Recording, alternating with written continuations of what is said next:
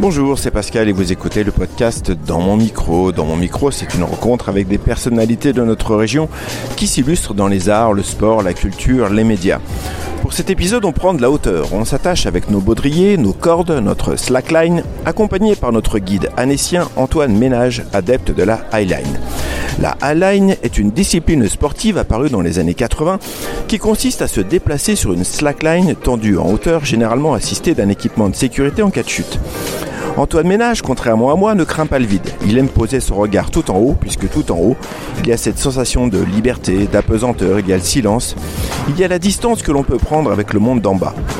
Tel un funambule, il déambule entre les cimes des montagnes, le regard au loin, conscient de cet équilibre fragile entre la terre et le ciel, et conscient que pour avancer sur ce fil, il faut un bon mélange de tenir bon et de lâcher prise.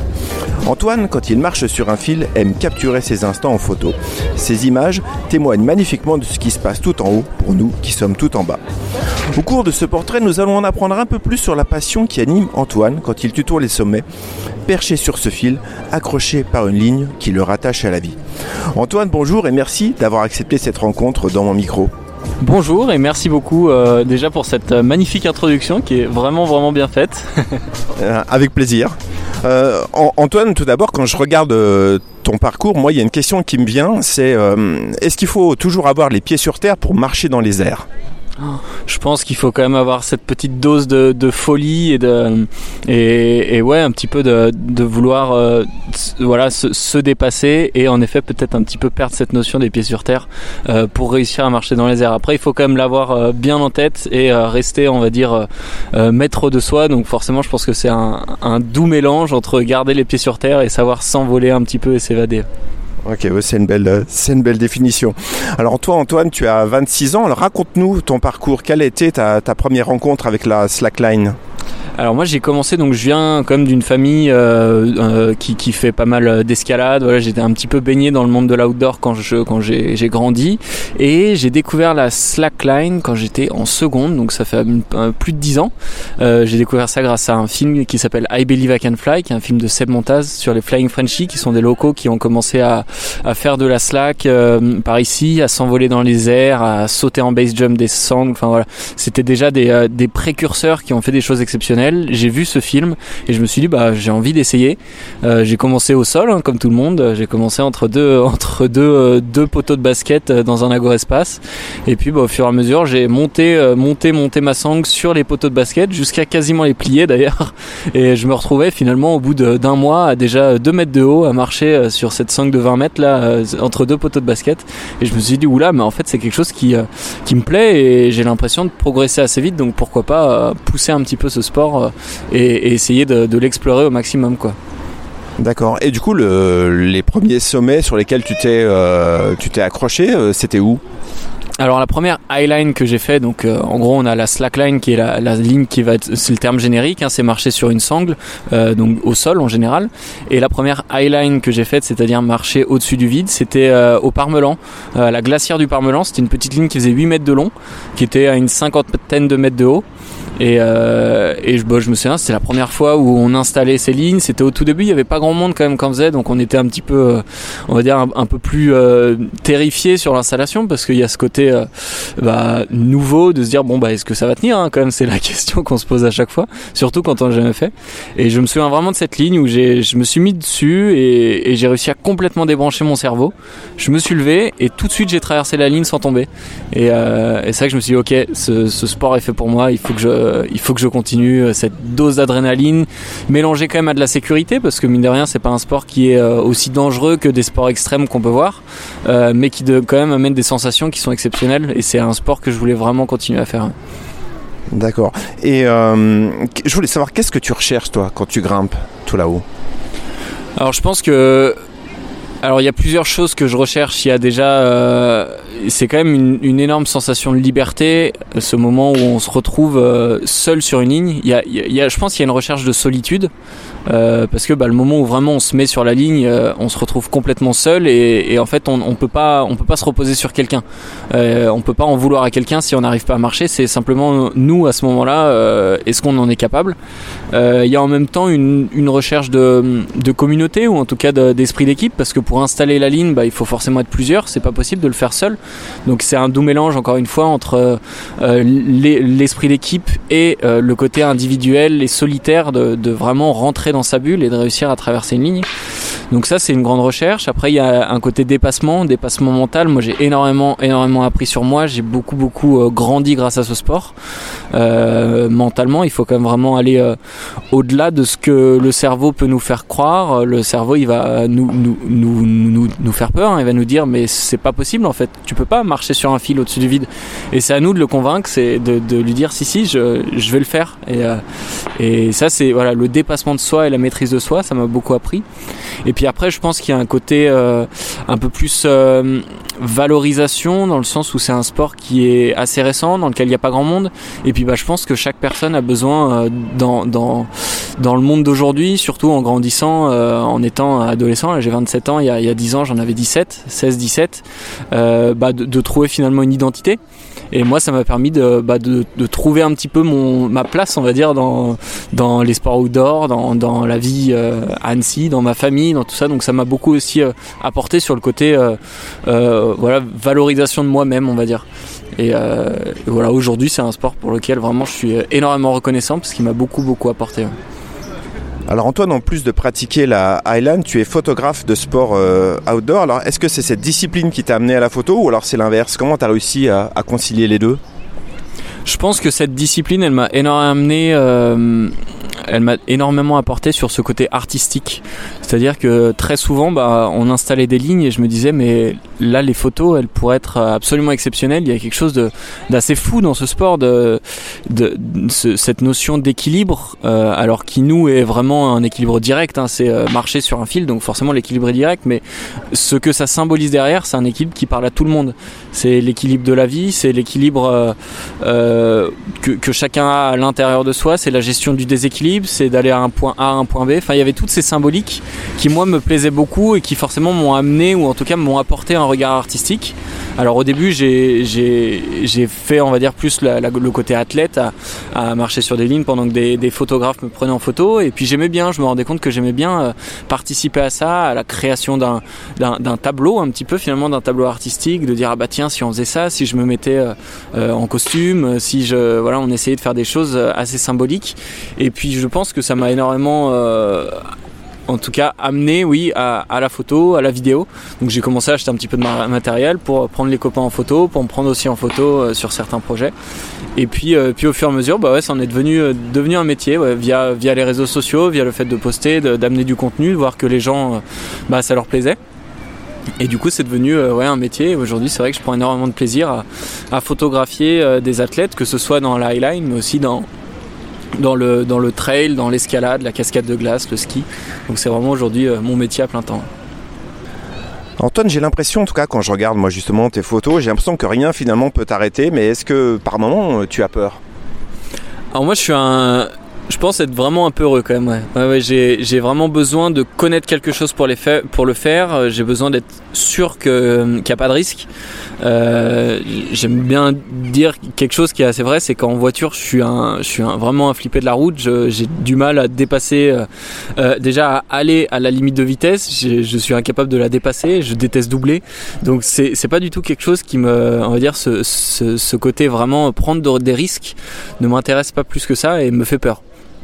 Mais par contre, j'aime beaucoup cette notion d'augmenter la maîtrise de soi et d'aller chercher euh, dans la peur une amélioration de sa zone de confort. Et c'est ça qui me plaît beaucoup. Et oui, oui, j'ai peur. Et à chaque ligne qu'on- qu'on- que je marche, euh, il y a cette peur. Il y a cette peur à chaque fois qu'il y a une nouvelle ouverture, donc une ligne qui a jamais été mise, euh, de se dire bon bah là, euh, je suis peut-être le premier à monter sur cette ligne. L'ancrage, on sait ce qu'on a fait, mais malgré tout, bah, je suis le premier à aller dessus. Est-ce que, est-ce que ça va tenir? Est-ce que forcément cette peur, elle est là, mais c'est une peur qu'on qu'on recherche, qui est hyper importante. C'est ça qui fait qu'à la fin, on est fier de soi. C'est ce qui fait que on a ces petits frissons, que que, que ça nous fait vivre. Donc c'est pour moi, j'ai- énormément peur, mais par contre, je suis content d'avoir peur. Et ça, c'est important. Est-ce qu'il y a un moment, euh, une fois que tu avais installé une ligne, est-ce que finalement euh, tu as renoncé à, traverser une, certaine voie que vous aviez, vous aviez fixée? Alors il y a une ligne que j'ai renoncé à installer parce que c'était en Norvège, je me souviens au Kirak, parce qu'en en, l'installant, je me suis rendu compte qu'il y avait beaucoup trop de vent, que j'avais pas assez de matériel, que la ligne allait frotter sur le caillou et que ça allait être dangereux. Donc c'est vraiment un moment où j'ai renoncé. Par contre, une fois que j'avais installé la ligne, enfin dans, dans, toutes les lignes, une fois que je les ai installées, j'ai jamais renoncé à aller dessus, non, parce que pour moi, à partir du moment où, je prends la décision d'installer une ligne, c'est que j'ai les compétences pour le faire et euh, que la météo est bonne et que j'ai le matériel. Donc, euh, donc non, j'ai jamais vraiment renoncé une fois que la ligne est installée.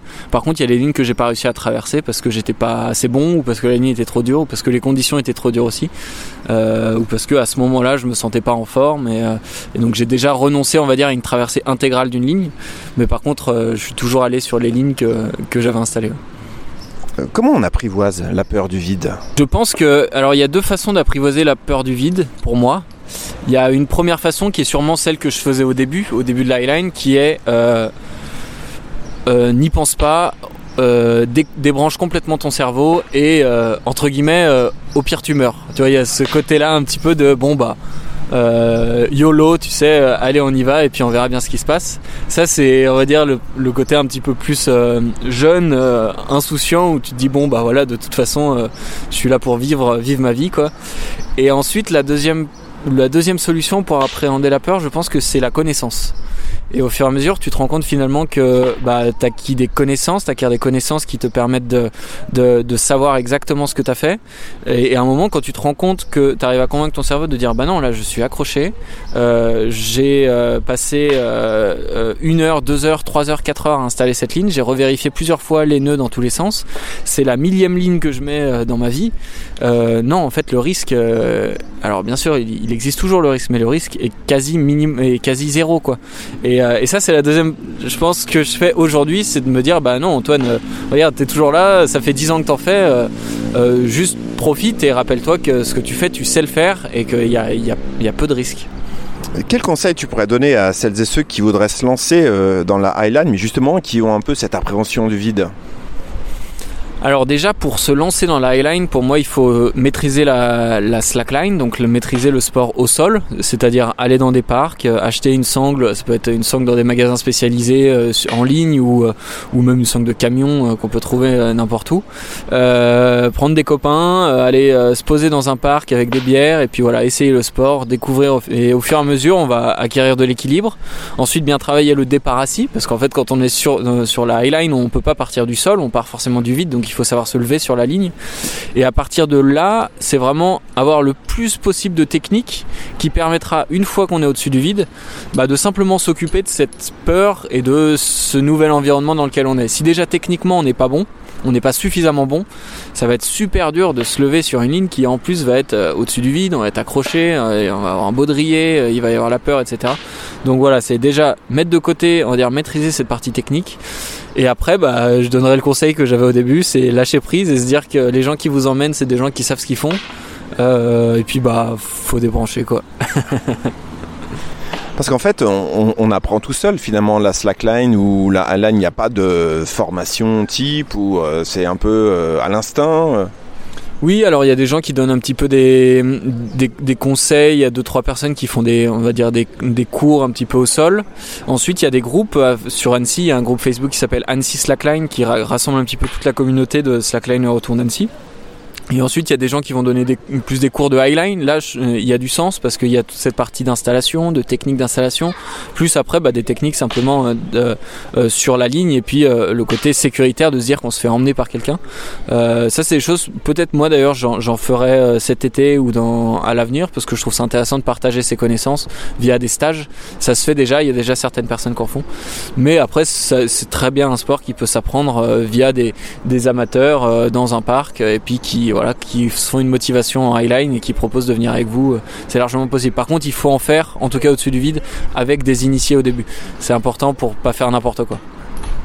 Comment se passe une journée d'expédition pour aller poser une ligne justement entre deux cimes? Comment tu choisis le lieu? Alors on choisit le lieu, moi je choisis le lieu beaucoup en fonction de, de ce qui n'a pas été fait. En tout cas de ce que moi je n'ai jamais fait. J'aime beaucoup mettre des lignes que j'ai jamais mises. Alors ça va être ouvrir des lignes si elles n'ont pas été ouvertes. Autour d'Annecy, il y a énormément de lignes qui ont, été ouvertes parce que parce qu'elles n'existaient pas. Euh, et puis moi, ça me, me, me plaît aussi d'aller à un endroit et de me dire, bah tiens, peut-être qu'ici, il y a possibilité euh, de mettre quelque chose. Donc si je pars sur euh, une journée type d'ouverture, donc ça va être en général d'abord un repérage, un repérage en courant, en vélo, en baladant, en me disant, tiens, ici, peut-être qu'il y a quelque chose. En général, je vais revenir une fois après avec un petit laser qui va me permettre de savoir la distance de la ligne et savoir si elle peut être plate et où elle est plate et de repérer déjà un petit peu les ancrages, de me dire, bah ici, il va peut-être falloir percer avec un perfo dans le caillou pour mettre des points d'ancrage, des d'escalade. Euh, ou alors, ok, il y a des arbres, donc je vais pouvoir utiliser quelques arbres pour, euh, pour, me, pour installer la ligne. Du coup, j'aurai pas besoin de perfo. Donc voilà, toute cette partie repérage qui permet de pas arriver avec trop de matériel sur place au moment après où tu y vas. Et ensuite, euh, bah, j'en parle aux copains ou les copains en parlent si c'est eux qui ont fait le repérage. On se dit ok, bah là il y a un créneau météo. Le créneau météo c'est surtout pas de vent sur les grandes lignes aujourd'hui à partir de plus de, de 100, 150 mètres. Euh, s'il y a du vent, c'est très très dur à marcher, ça peut même être dangereux. Donc il faut éviter le vent. Donc on regarde le créneau et euh, ensuite on part en général une équipe de 3, 4, 5, 6 pour aller mettre cette ligne. En général on a beaucoup de matériel, on a des gros sacs, euh, ça peut être là, le week-end dernier, on était à une ligne près de la pointe percée. Là, on devait tous avoir au moins 20 kg de matériel pour faire 1000 mètres de dénivelé en ski. Euh, c'était assez sympa. Mais donc voilà, on part jusqu'à l'accès. Ensuite, il y a l'installation de la ligne. L'installation, elle commence en général par euh, le passage de ligne. Aujourd'hui, les passages de ligne, on les fait avec un drone. On prend un fil de pêche, on envoie le fil de pêche de l'autre côté via avec un drone. Et en fait, avec le fil de pêche, on va récupérer une cordelette et ensuite la sangle. Donc ça nous permet d'éviter de faire tout le tour pour passer la ligne. En général, il y a des arbres ou alors faut qu'on descende, qu'on remonte là au moins avec le drone, on passe d'un endroit à un autre. Ça nous oblige juste à avoir un créneau qui soit bon en termes de vent, encore une fois, parce que sinon le drone il n'arrive pas à passer. Euh, et une fois qu'on a bah, finalement passé la ligne, ensuite chacun fait ses ancrages de l'autre côté. Et après, euh, elle est prête. Elle est prête. Euh, ensuite, selon la longueur de la ligne, on la laisse une journée, deux journées, des fois trois journées. on profite sur la ligne, on fait des allers-retours, chacun a son créneau. Et ensuite, on désinstalle de la même façon et on redescend. Antoine, est-ce qu'il y a un lieu que tu n'as pas encore exploré et que tu rêverais de découvrir? Alors j'aimerais beaucoup découvrir, je pense, des endroits un peu... Je réfléchis en même temps. Un peu plus reculé, euh, aller peut-être mettre des highlines dans des endroits euh, où vraiment c'est une, énorme expédition à y aller, de base. Peut-être avec euh, un bateau ou avec vraiment une semaine de, ski poulka pour aller accéder à, une falaise sur laquelle il faudrait ensuite grimper pendant 2-3 jours pour arriver en haut de la falaise. Enfin, ce, de, genre de, de projet, ça m'attire de plus en plus de mixer un petit peu les compétences de sport euh, pour enfin aller mettre une ligne dans un endroit où déjà d'y accéder c'est déjà une prouesse. Et euh, ça c'est quelque chose, c'est un, rêve d'avoir vraiment cette, cette expédition qui m'amènerait euh, à une ouverture de ligne. Antoine, raconte-nous quel est ton meilleur souvenir d'expédition? Alors j'ai énormément de beaux souvenirs parce que bah, la plupart du temps ça se finit quand même super bien et, euh, chaque moment est vraiment hyper intense quand même euh, en montagne. Alors c'est pas que dans l'highline mais en général les moments en montagne sont intenses euh, que ce soit pour un alpiniste ou, pour, pour, un highliner. Mais il y a un très très beau souvenir que j'ai, c'était il y a deux ans. On est allé ouvrir une highline à Chamonix sur l'arrêt des Périades. C'est un projet qu'on a fait pour un film qui s'appelle Out of Frame avec Mathis Dumas et Jordan Manoukian. Euh, et, c'est une ligne qui, était, qui est assez exceptionnelle pour moi parce que c'est la première ligne que j'ai ouverte avec mon pote Mao dans le, dans le massif du Mont Blanc et euh, on l'a ouverte au naturel, donc entre deux pics rocheux. Ça nous a pris plusieurs jours. On était là pour le tournage, donc on a pu faire euh, un run, euh, marcher sur la ligne au coucher de soleil. Et ça, c'est quand même des moments qui sont mémorables de se dire qu'on est au milieu du massif du Mont Blanc, à marcher sur un fil avec le soleil qui est en train de se coucher, avoir tous ces géants, de ces, ces montagnes autour de nous, de dormir ensuite en tente en mai, donc quand il fait quand même pas très pas très chaud. Et ça, c'est sûrement un de mes plus beaux souvenirs, surtout que c'est une ligne qu'on a tous les deux réussi à traverser avec Mao et, le film est magnifique avec des images magnifiques. Donc euh, très très beau souvenir, sûrement mon plus beau souvenir en montagne.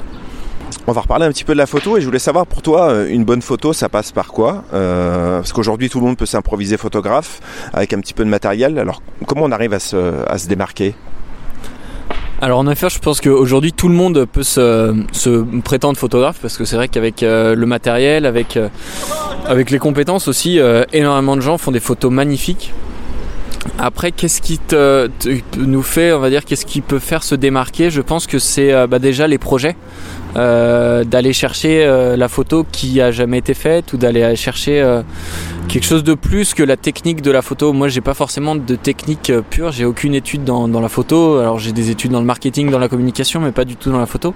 Alors, bien sûr, je m'y suis intéressé, j'ai fait beaucoup de recherches et puis j'apprends tous les jours.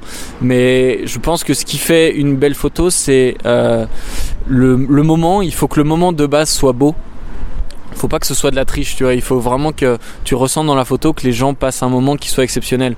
Et, euh, et derrière ça, la composition, elle viendra toute seule, la composition de l'image. C'est vraiment ça, je pense, c'est aller chercher à faire des projets qui sortent du lot et qui, qui, qui dégagent de l'émotion. Et, derrière, la photo, elle suivra. Alors Antoine, nous sommes ici au bord du lac d'Annecy pour cette interview et je voulais savoir ce que représentait ce lieu pour toi.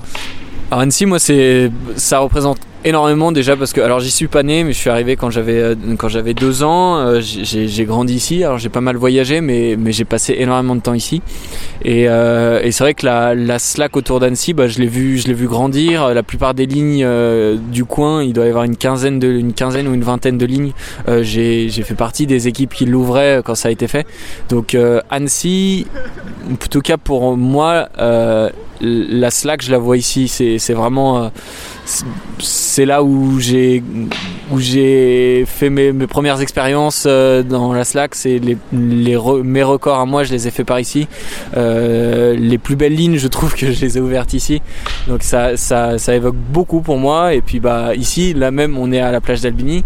La plage d'Albini, c'est là où, où, les slackliners s'entraînent. C'est là où j'ai passé des heures et des heures et des heures à, à m'entraîner, à monter ma sangle, à, la détendre. Je pense que je suis allé plus que, je sais pas, 500, 600 fois ici à installer une sangle, à désinstaller. Euh, ouais, peut-être 3 4 fois par semaine à un moment où vraiment je m'entraînais beaucoup, beaucoup. Alors aujourd'hui, je suis plus dans les airs et moins au sol parce que j'ai moins le temps aussi. Mais, euh, mais ça, pour moi, c'est toute ma, mon évolution de slackliner, elle s'est faite à Annecy en tout cas. C'est la base ici. Ouais, ouais, c'est la base. euh, Antoine, est-ce qu'il y a une musique ou une chanson pour laquelle tu as un attachement particulier qui pourrait le plus euh, ressembler à ce que tu fais et qui peut-être t'accompagne dans, dans, tes traversées? Alors euh, c'est pas une musique qui ressemble à ce que je fais, mais par contre c'est une musique, un album en tout cas que j'écoute toujours quand j'essaye de, de, faire ce qu'on appelle un scène, c'est-à-dire de traverser une ligne sans tomber. Et en général, à chaque fois que j'essaie de traverser une ligne que, qui serait un record pour moi, euh, donc ça s'est passé les trois dernières fois sur une ligne qui faisait 330 mètres, puis sur une ligne de 450 et sur une ligne de 480. Et à chaque fois j'ai mis le même album, c'est 3 jours à moteur basse de L'Homme Pâle, euh, sur lequel il y a toutes ces chansons mais en acoustique. Et euh, bah, c'est trois fois en fait j'ai mis cet album là et j'ai traversé la ligne sans tomber. Et, ça a à chaque fois été mon nouveau record. Donc maintenant c'est un petit, une petite symbolique. À chaque fois que je vais sur une ligne d'une longueur que j'ai jamais traversée, je mets ce, cet album là en me disant bah, peut-être que ça va me porter chance ou en tout cas que ça va me calmer suffisamment pour euh, traverser la ligne. Antoine, cet épisode touche à sa fin. On a beaucoup parlé d'images au cours de cette interview, mais les images ne sont pas très radiophoniques. Alors j'invite les auditrices et les auditeurs à suivre le compte Instagram d'Antoine Ménage, grâce auquel vous pourrez suivre ses aventures et découvrir ces magnifiques photos qui témoignent de la beauté des lieux dans lesquels tu as posé tes pieds au-dessus du vide. Le lien vers ton compte sera disponible avec cet épisode. Et puis la prochaine fois que vous irez vous balader en montagne, chers auditrices et auditeurs, de temps en temps, levez la tête, car il se pourrait qu'Antoine soit juste perché au-dessus de vous. Antoine, merci beaucoup d'être venu dans mon micro et à bientôt.